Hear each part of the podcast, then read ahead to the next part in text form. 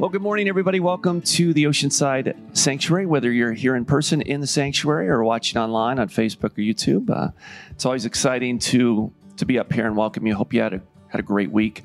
If you are new to the Oceanside Sanctuary, there's a couple QR codes in the back of the room and in the bathrooms and throughout the church, and you just scan those, and that'll take you right to the website, and that'll put you in contact with the staff here at the sanctuary. So we'd love to know you're out there. Let let us know how you're doing. Um, if you're here this morning, you're here for the first time, just come on up and see Jason or Janelle or Joey or Alex and introduce yourself if you're if you're comfortable doing that um, this morning. A couple quick things for you. As Joey mentioned from the worship stage and Roy mentioned, we are in Lent. Um, it has begun. We will be going through a new devotional called Journey to Easter this year.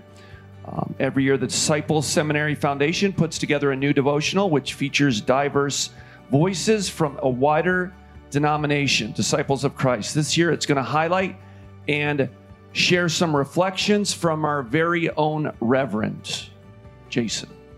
So, we're going to get a chance to check that out. So, if you'd like to check out that devotional, it's up on the Oceanside Sanctuary website. And I'm sure if you're watching online this morning, um, you'll be able to download that as well. That's a PDF download for you for that devotional. Also, monthly, the call in response this month, it's March 24th, 6:30 p.m. via the Zoom. If you want a safe space to talk about the Bible, this is a great place to do it. Um, call and response is our monthly group scripture study that approaches the Bible study as a group dialogue. So that's kind of nice and different. Chance to actually discuss it in a friendly, loving way. And you can RSVP on the oceansidesanctuary.com website for this month's call and response. Once again, Thursday, March 24th, 6:30 p.m. And then finally, we always like to mention this because this church, the sanctuary, survives uh, from gifts like you guys and you ladies and our families sitting in this auditorium and watching online and Sanctuary survives from those gifts. This is a nonprofit 501c3 and it impacts the community uh, through our gifts. So feel free to jump online. You can give monthly, it's easy. And I hope you guys all have a great week. Great to see everybody this morning.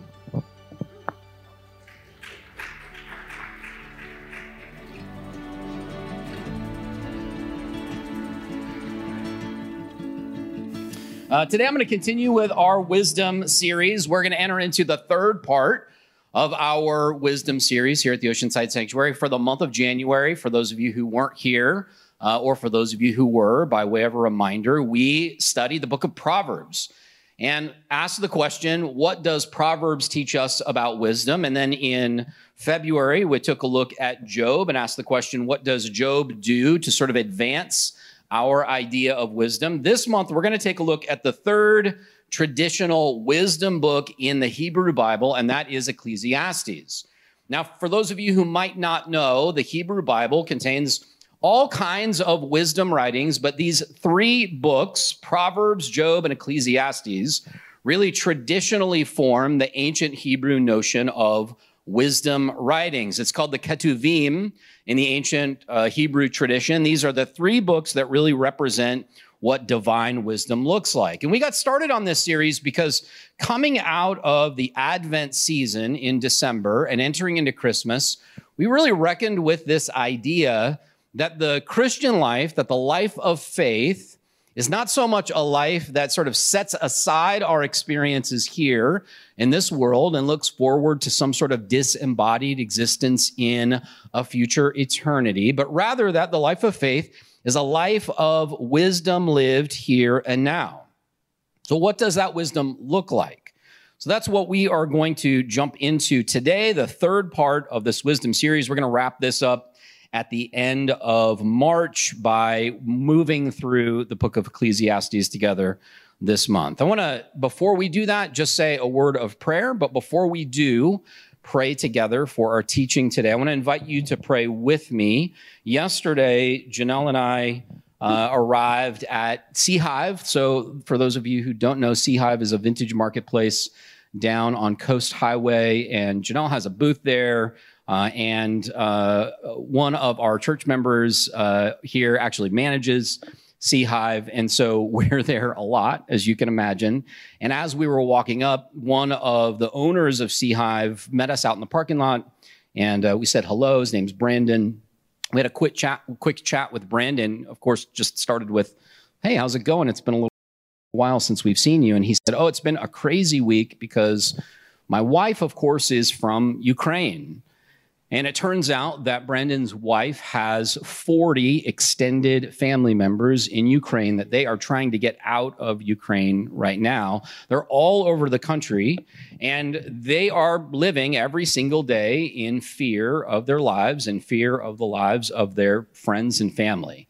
And so he told us this just amazing story of how they have been trying to coordinate with people in Ukraine and in France to try to get them out of the country uh, one of those families has uh, borrowed a van, like a panel van, like a big Ford panel van, and they're putting like 11 kids in this panel van and trying to drive to France.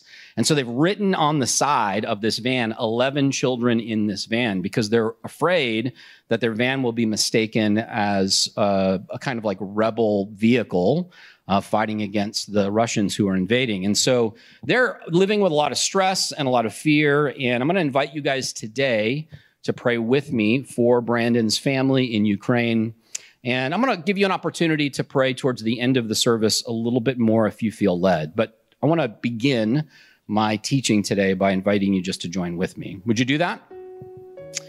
God, we thank you for this opportunity for us to gather. We thank you for uh, the fact that we can come here this morning, whether it's in person here in Oceanside on the corner of Freeman and Topeka, face to face, or uh, even online. I know that there are many watching today on Facebook and YouTube, people from right here in North San Diego County, but also people from outside of San Diego County. Uh, folks all, all, all over the state of California and all over the United States who are tuning in and watching this and whose hearts are burdened by what's happening in Ukraine.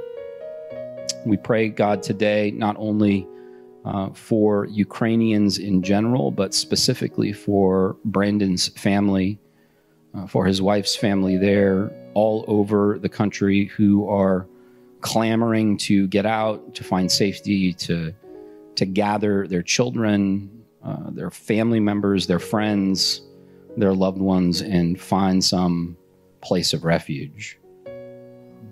We know, God, that when we pray in this way, uh, it's because it's all we can do. And we admit that we feel really helpless and powerless in this situation.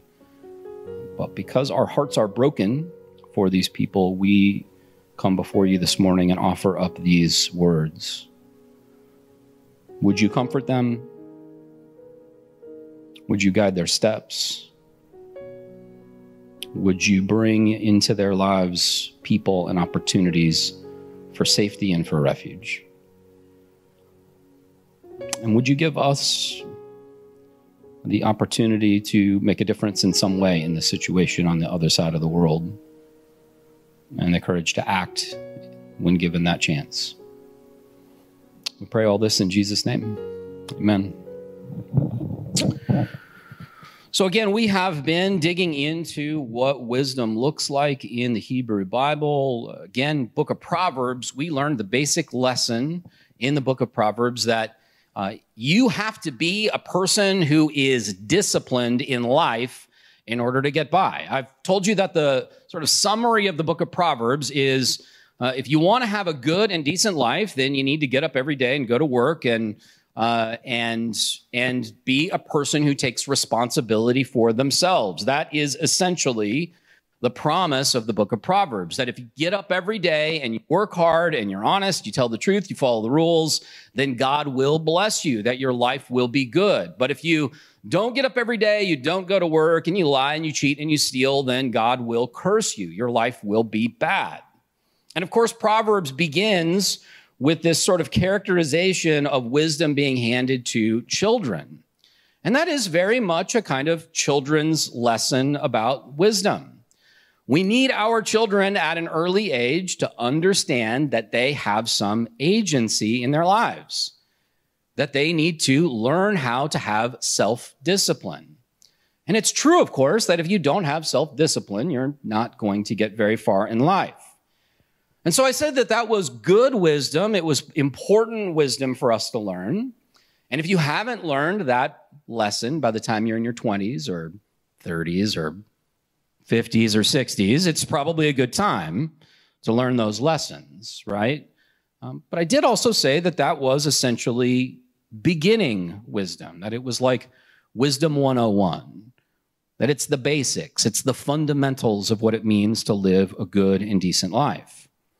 And then we get into the book of Job. And in the book of Job, Job asks the question that should occur to every single one of us at some point in our lives, usually around adolescence, when we learn that just because we follow the rules and tell the truth and are obedient and get up every day and try to work hard, that doesn't necessarily guarantee that everything in life is going to go well for us.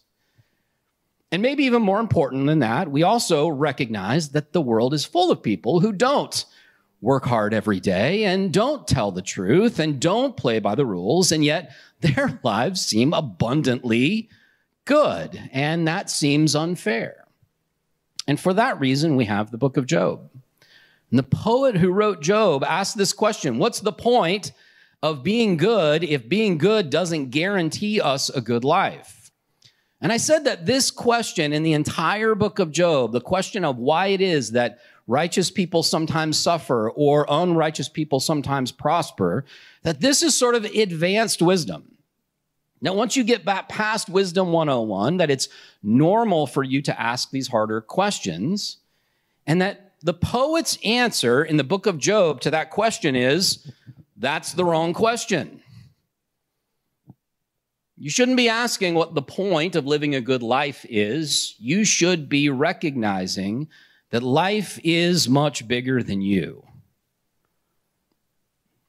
And that is essentially the wisdom we gain from Job. That as God, in God's sort of final epic poem in the book of Job, God reveals the, the beautiful, complex, fantastic, remarkable workings of the universe. And Job, in viewing that incredibly beautiful, complex, remarkable universe, Job's response to that is humility.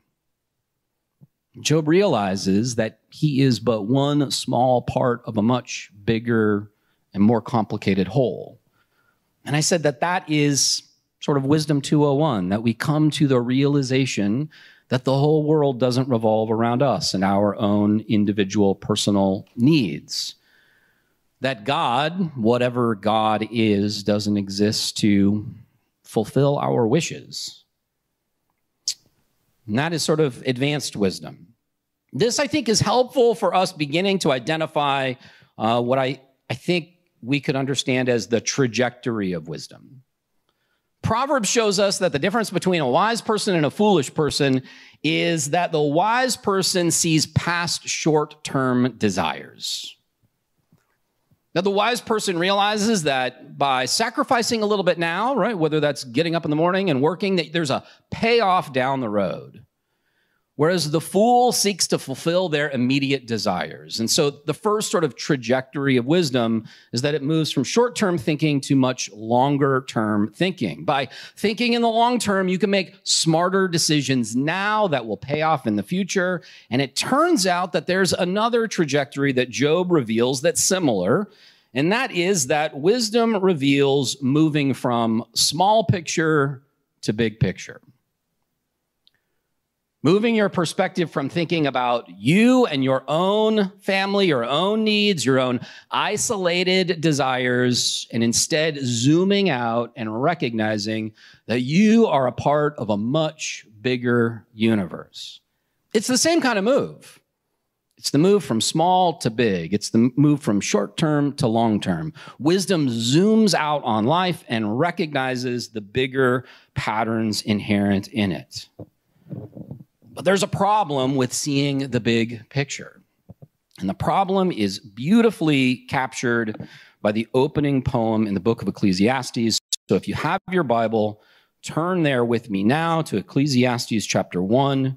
Much like Proverbs and the book of Job, Ecclesiastes involves a great deal of poetry.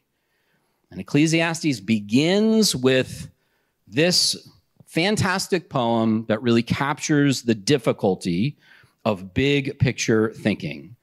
Chapter 1, verse 1 says this the words of the teacher, the son of David, king in Jerusalem. So traditionally, Ecclesiastes is written from the perspective of a descendant of David, is usually traditionally uh, attributed to Solomon. So again, wisest person who has ever lived, that should get our attention. We ought to say, well, let's pay attention to what this person writes. Verse 2 begins the poem Vanity of vanities, says the teacher. Vanity of vanities, all is vanity. What do people gain from all the toil at which they toil under the sun? A generation goes and a generation comes, but the earth remains forever. The sun rises and the sun goes down and hurries to the place where it rises. The wind blows to the south and goes around to the north. Round and round goes the wind, and on its circuits the wind returns. All streams run to the sea, but the sea is not full. To the place where the streams flow, there they continue to flow. All things are wearisome more than one can express.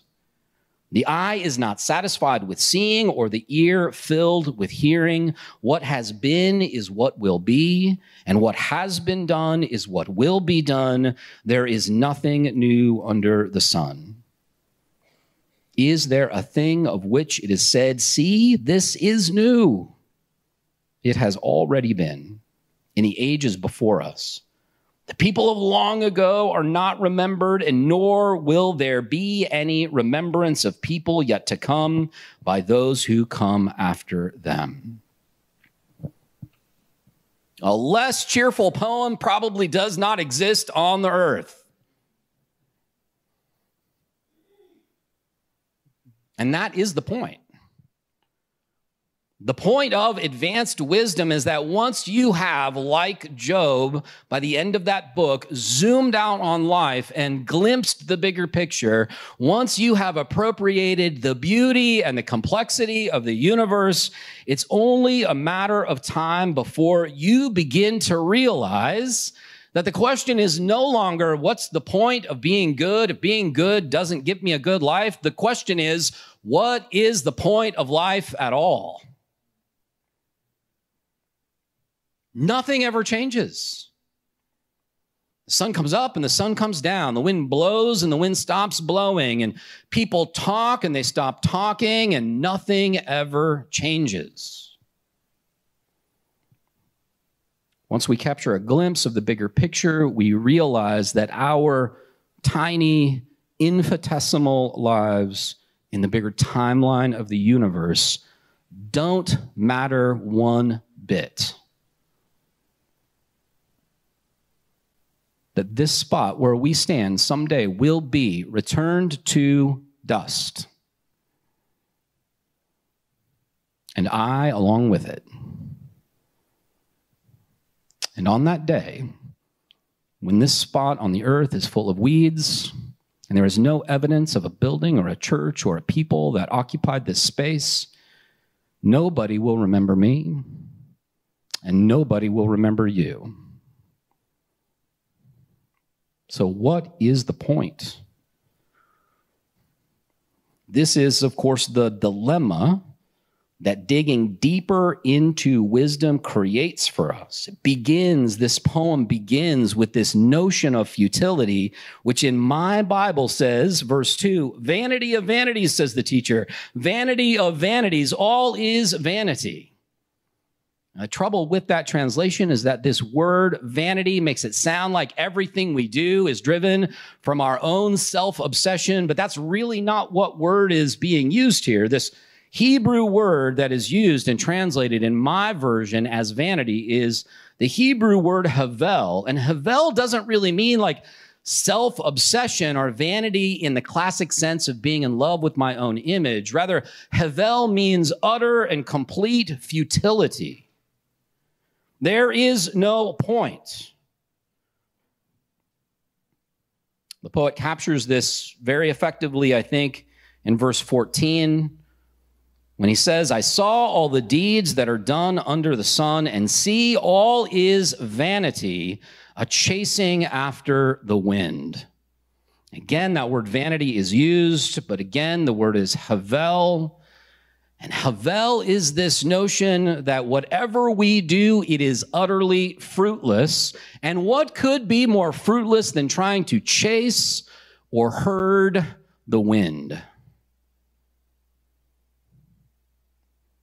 To somehow lead the wind, to control the wind, to capture the wind, to direct the wind in some way it simply is not possible. This, I know, is not the sort of thing you come to church to hear. I'm sorry.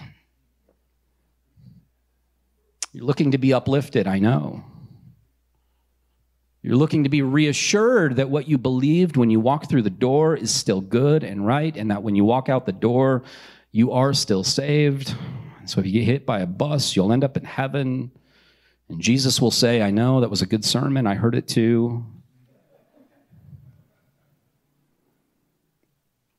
But that is not the kind of comfort that the preacher of Ecclesiastes offers us. What I want you to know is that this is normal. I want you to know that as you pursue wisdom, as you pursue knowledge, as you zoom out on the bigger picture of life, that it is normal to ask the question what is the point? Is it all meaningless? Where are we going with this? Now, the preacher of Ecclesiastes is going to explore this question in a couple different ways. The preacher is going to study wise sayings from the past. The preacher is going to observe the events of life, the things that happened around them. And this preacher is going to explore the experiences of life, including all kinds of sensual opportunities to enjoy life for its own sake, all of this will be done in the pursuit of wisdom, and we will unpack all of that in the weeks to come. This is where we're going. But in the meantime, I want to sit with this idea that much of life feels like we are trying to herd and lead and guide the wind, that it feels futile. Some of you know that I was just in Washington, D.C. this week.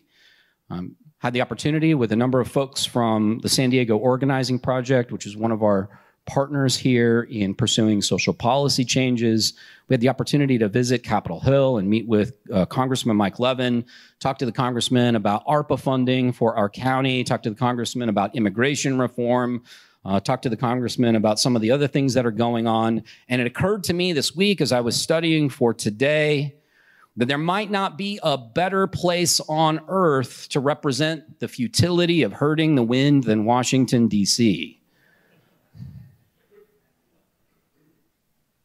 that much of what happens there in that place on the Capitol, as good and important as I think it is, is a literal physical manifestation of trying to herd the wind. Chicago is called the Windy City for all its politicians, but it should be Washington, D.C. We talk and talk endlessly to try to control what we cannot control. You know, there are two concepts in ancient Hebrew for wind or air or spirit. And the first is this Hebrew word ruah, which is used throughout the Bible for the Spirit of God. Ruah is literally the air around us, the wind that moves. Ruah is that life giving, spirit that we literally breathe in. It makes it possible for us to live. It is full of life and power and it's utterly unpredictable. When Jesus talks about the wind blowing and you not knowing where it's coming from or where it's going, Jesus is tapping into this notion of Ruah, that God's spirit is life giving and powerful and all around us. And we live simply by virtue of breathing in that spirit.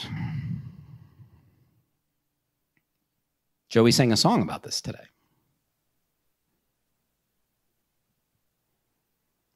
What we breathe in is the Ruach of God, the life, the power of God. What we breathe out is the waste product. What we breathe out is what you see when you go somewhere that's very cold and you exhale, and there's this cloud visible in front of you from the vapor. And if you're anything like me, you're struck by how small and wispy it is. It's gone in an instant. There is almost nothing to it. It is utterly powerless and insignificant compared to Ruah. That exhale is Havel. His breath. It's nothing. It's vapor. And it's our attempt to be in control. It's our attempt to do something that matters. And yet, in relation to everything else, it's almost nothing. Breath, breath, says the teacher, all is mere breath. All is breath and chasing after the wind. And yet,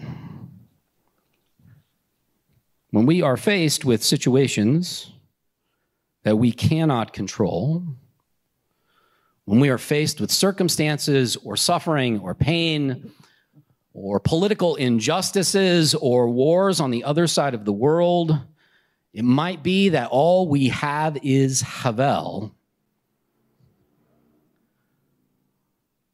but we offer it anyway. And that's prayer. There's that old saying that when there's something that we can do, we do it.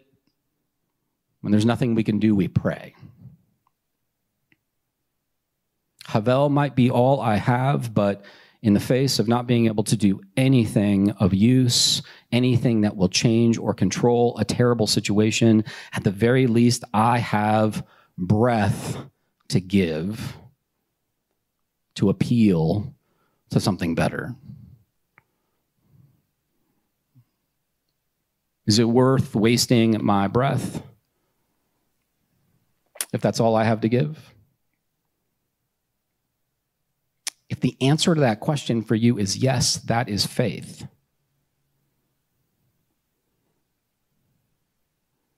And so when we are not in control, when we feel utterly useless and futile, when we cannot do anything from our place in Oceanside, California, to affect change in Kiev or anywhere else, are you willing to waste your breath? Today, I want to invite you to do that.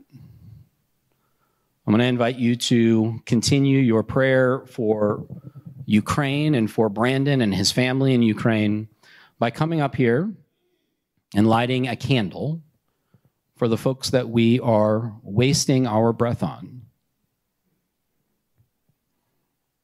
It may not feel like much, but it's what you have to give. And if you offer it and you believe that it may do something. And if nothing else, what it may accomplish is for God to bring about a change in you so that you can be more faithful, that this is your opportunity to do that. I want to invite you to come forward and offer your prayer and also to light a candle. There are 40 candles up here that represent the 40 members of his family. And I'd like to see all of these lit. So, what you can do is, as Joey and the band play our last song, come on up and grab a match, light it from one of the candles. The center candle's already lit. And then, this is very important when you're done, blow out your match and put it in the empty container here. And as you light that candle, say your prayer for the people of Ukraine and for Brandon's family. Would you join with me as we begin to transition into this time of prayer? God, we thank you again for today, for this opportunity for us to wrestle with what it means for us to be people who have very little power and control and impact on the bigger circumstances of the world. We pray that in the face of this futility and mortality, that you would muster in us the courage and the faith to offer what little we have to give. To trust that you take that and do something more with it. Hear our prayers today, God. In Jesus' name, amen. Just come forward when you're ready.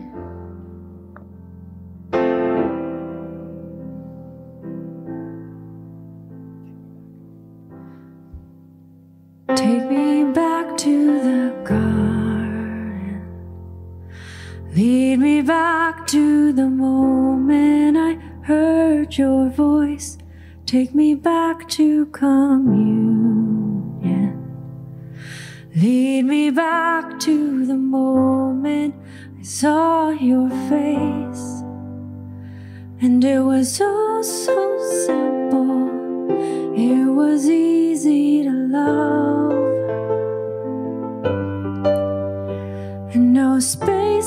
Between us. It was easy to trust. You are closer, closer than my skin. Yes, you are God.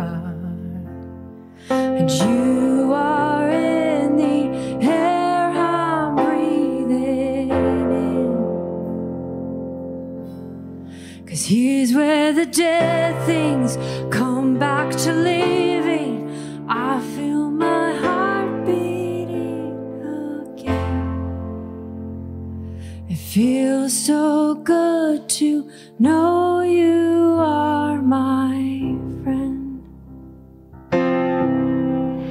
This is the garden.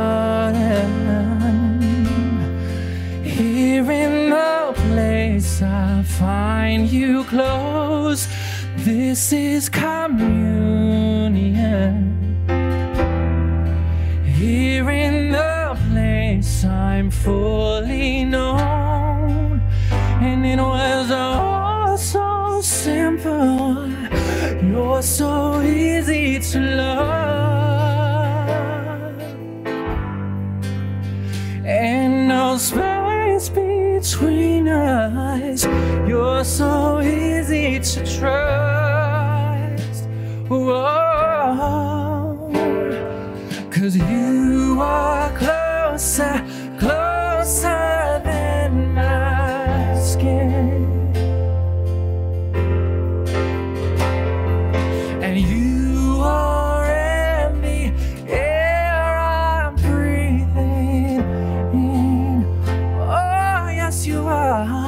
And here's where the dead things come back to living.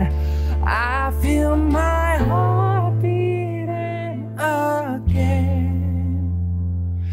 It feels so good to know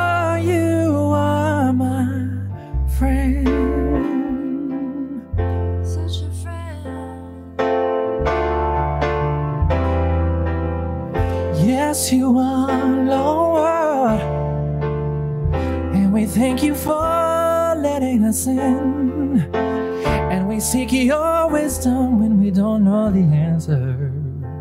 And This is where I'm meant to be. this is where I'm meant to be. Me and you and you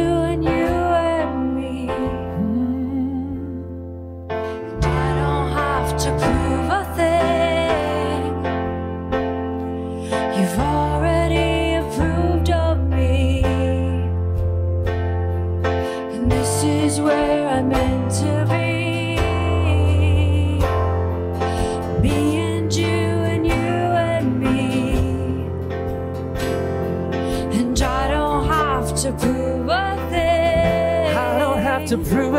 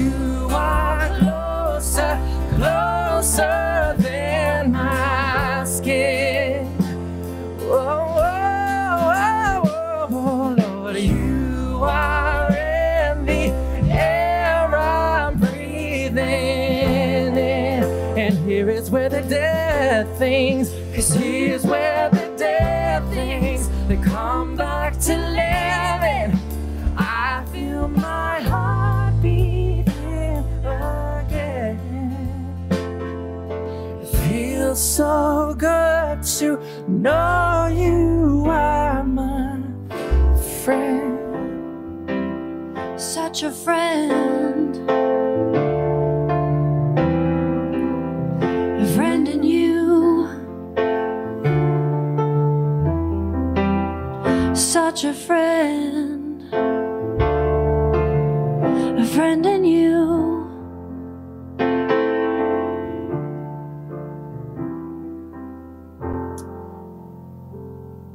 Can tell who uh, has been a pastor because they hang out up here long enough to make sure every candle gets lit.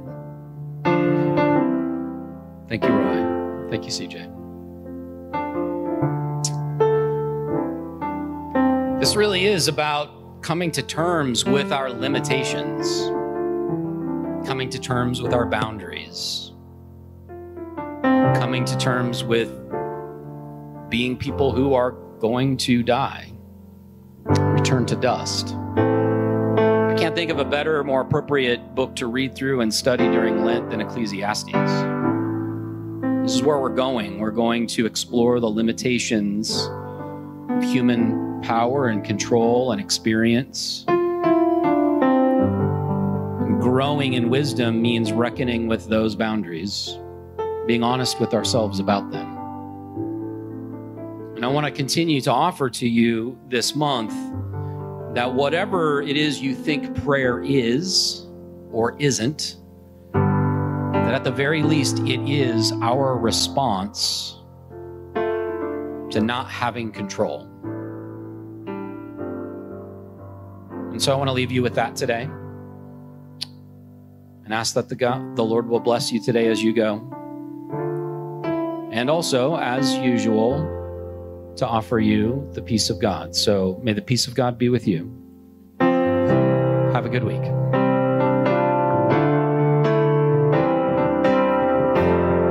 Take care, everybody. Cause you, cause you are closer, closer than my skin.